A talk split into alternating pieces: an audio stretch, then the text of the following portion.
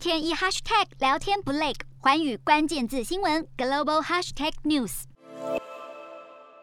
一艘载有缅甸洛辛亚难民的船只，二十六号在印尼的外海故障，这个船身面临下沉的危机。但是当地的海军却表示，洛辛亚人不是印尼公民，所以不能将他们带上岸。对此，联合国难民署呼吁印尼政府尽快的让船只停靠，并且协助安置难民。回应联合国的呼应，印尼政府马上就改口了，表示基于人道考量，将会协助安置难民。根据了解，这一艘预计要前往马来西亚的难民船，在故障之前已经在海上航行了二十八天，目前存粮是完全不够，而船上乘客主要有妇女和小孩。印尼政府表示会协同军警把船拖上岸，并且提供难民水、食物还有衣服，同时也会派技术人员来修补船只，让他们能够顺利抵达马来西亚。